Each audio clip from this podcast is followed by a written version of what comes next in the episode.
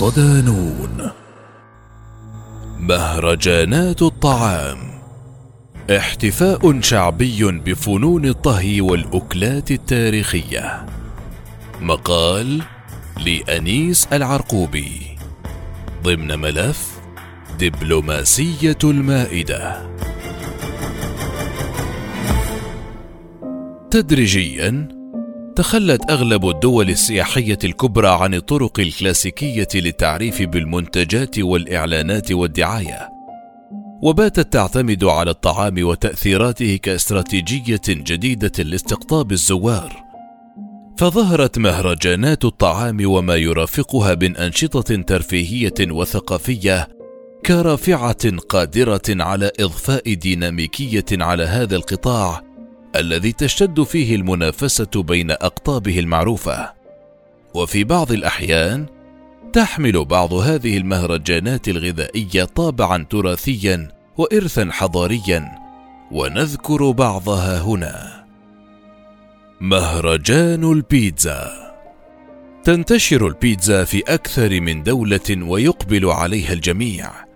لكن طريقة خبزها في نابولي الإيطالية داخل أفران من الطوب على نار الخشب المحترق ليست معروفة في كل مكان ومذاقها مختلف تماما.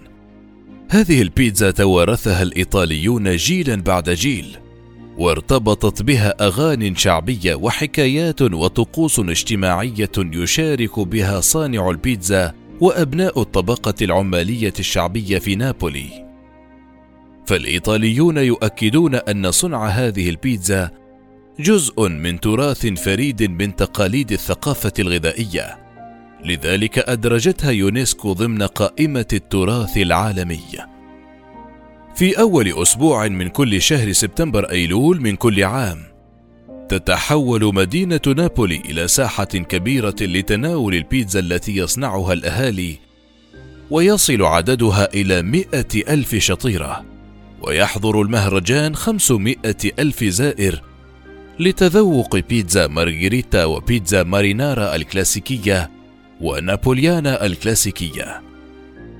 السائح أو الزائر يمكنه خلال هذا المهرجان الاشتراك في ورش عمل لتعلم صناعة البيتزا ومشاهدة الطهاة المتنافسين على تقديم أفضل الأنواع. شوكولاتة الإكوادور هناك العديد من الدول التي تنظم احتفالات خاصة بالشوكولاتة، إلا أنها لا تستحق الذكر مقارنة بالمهرجان الذي يقام في الإكوادور. فالزائر يضطر إلى الوقوف في طوابير طويلة للحصول على قطعة لتذوقها. عشاق الشوكولاتة يمكنهم حضور المعرض الدولي لصناعة هذا المنتج وتذوق أفضل أنواعها وأعلاها جودة. إضافة إلى متابعة ورش عمل صنع المعجنات. ففي كل عام يشارك أكثر من 500 شخص من 60 دولة بما في ذلك أكثر من 200 طاه وصانع حلويات في المعرض. بخلاف عرض عينات الشوكولاتة من القارات الخمسة يضم مهرجان الشوكولاتة العديد من الفعاليات الفريدة مثل عرض أزياء الشوكولاتة الذي ترتدي فيه العارضات فساتين من الشوكولاتة ومسابقة نحت الشوكولاتة وعروض حية من الدول المنتجة للكاكاو. لكن إن تعذر عليكم حضور صالون الشوكولاتة بالإكوادور فإن مهرجان طعام النبلاء ينتظركم خلال شهر نوفمبر تشرين الثاني في منطقة نابولي الإيطالية. إذ يضم المهرجان عروضا حية لأشهر مصمم الشوكولاتة ويشارك فيه أكثر من 900 ألف شخص بين منتج ومصنع وزائر يتنافسون لصناعة أغرب وأضخم مجسم من الشوكولاتة الأغذية البرية بنيوزيلندا. يعتبر مهرجان الأغذية البرية الذي يقام في الجزيرة الجنوبية لمدينة هوكيتيكا النيوزيلندية في مارس آذار من كل عام من أغرب مهرجانات الطعام في العالم. ولعل تناول زائريه لبعض الأطعمة البرية كاليرقات والديدان أبرز دليل على غرابته. وعلى الرغم من ذلك يجذب هذا المهرجان أكثر من عشرة آلاف زائر لتناول أكثر المأكولات تطرفا في العالم. بداية من لحوم التمساح إلى الحشرات البرية كالخنفساء. فطائر هونغ كونغ. فطائر الداملينج هي تلك المعجنات الصغيرة المصنوعة من الطحين أو البطاطس وفي بعض الأحيان يضاف إليهم اللحم أو الخضروات أو الأسماك وتطهى مقلية أو بالتبخير. لو كنت من محبي تلك الفطائر فهذا المهرجان سينال إعجابك بالتأكيد. حيث يمكنك تذوق فطائر الدامبلينج بحشواتها المختلفة في اليوم الخامس من الشهر الصيني القمري الخامس. مهرجان هونغ كونغ الشهير يقدم فطائر تونغسكي المصنوعة من الأرز، ويصاحبه العديد من الفعاليات وأبرزها سباق قوارب التنين. وتعود قصة المهرجان لأسطورة وطنية تحكي أن الشاعر الصيني تشو يوان ألقى بنفسه في النهر، وتسابق الصيادون لإنقاذه، فرمى الناس فطائر تونغسي ليأكله السمك بدلا من الشاعر.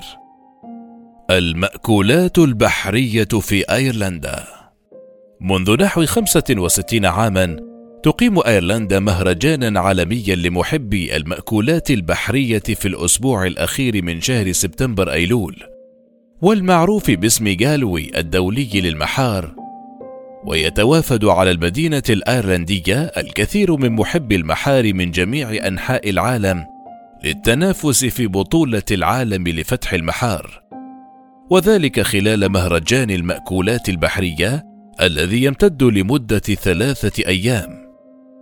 في هذا المهرجان يتم تقديم أفضل أنواع الأطعمة البحرية في مختلف مطاعم المدينة التي تعزف في شوارعها الموسيقى الحية ورائحة الطعام التي حتما ستجذبك لتذوقها. خضروات تايلاند إذا كنت من النوع الذي يتملك الفضول لاستكشاف غرائب العالم من خلال التعرف على عادات وطقوس الشعوب، فهناك معتقدات كثيرة ومتنوعة قد تختلف باختلاف ثقافات الشعوب وحضاراتها. ففي بوكيت التايلاندية تحتفل هذه الجزيرة كل عام بمهرجان الطعام النباتي بهدف إزالة السموم من الأجسام وتدريب السياح والمواطنين على أسلوب الحياة الصحية يعود تاريخ هذا الاحتفال إلى أكثر من 150 عاما وهو تقليد يربط بين نقاء الجسم من سموم المنتجات الحيوانية ونقاء النفس. وتقدم في هذا المهرجان على مدار تسعة أيام في سبتمبر أيلول وأكتوبر تشرين الأول أفضل الأطباق النباتية. وسط المسيرات الملونة بالفوانيس والموسيقى مع قرع الطبول. وتنتشر في تلك الأيام أطباق الفاكهة والخضروات وفول الصويا.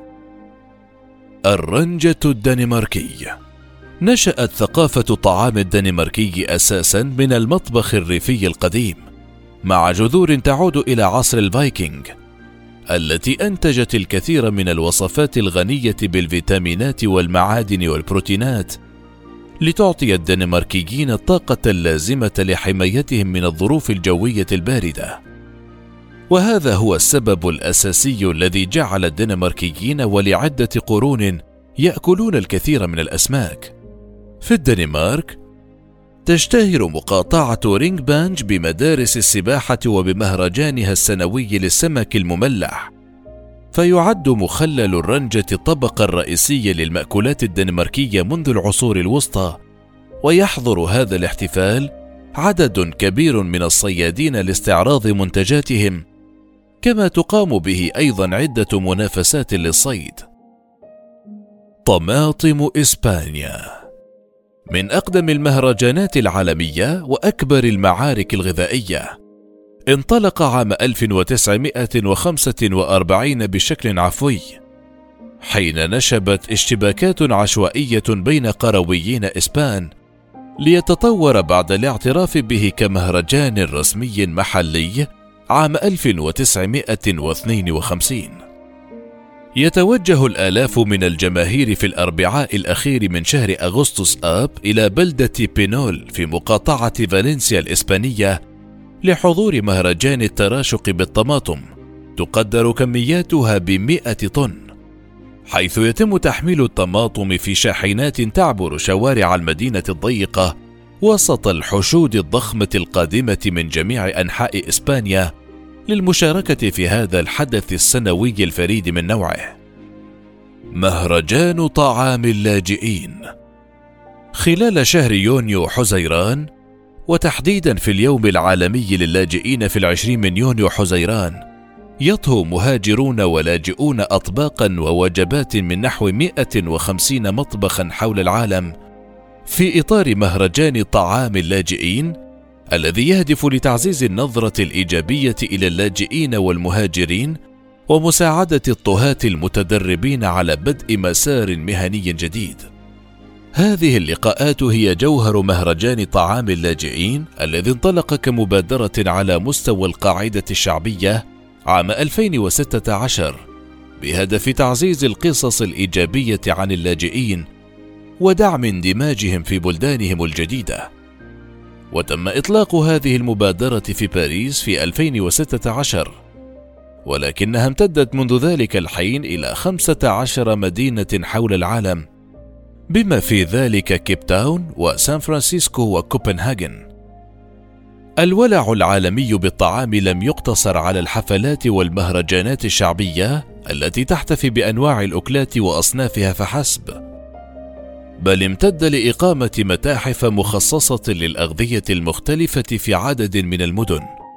والأهم من ذلك كله أن الأطباق باتت محركا للسياسة والعلاقات الدبلوماسية كما سنكتشف لاحقا مع الطبق المغاربي الذي وحد الدول.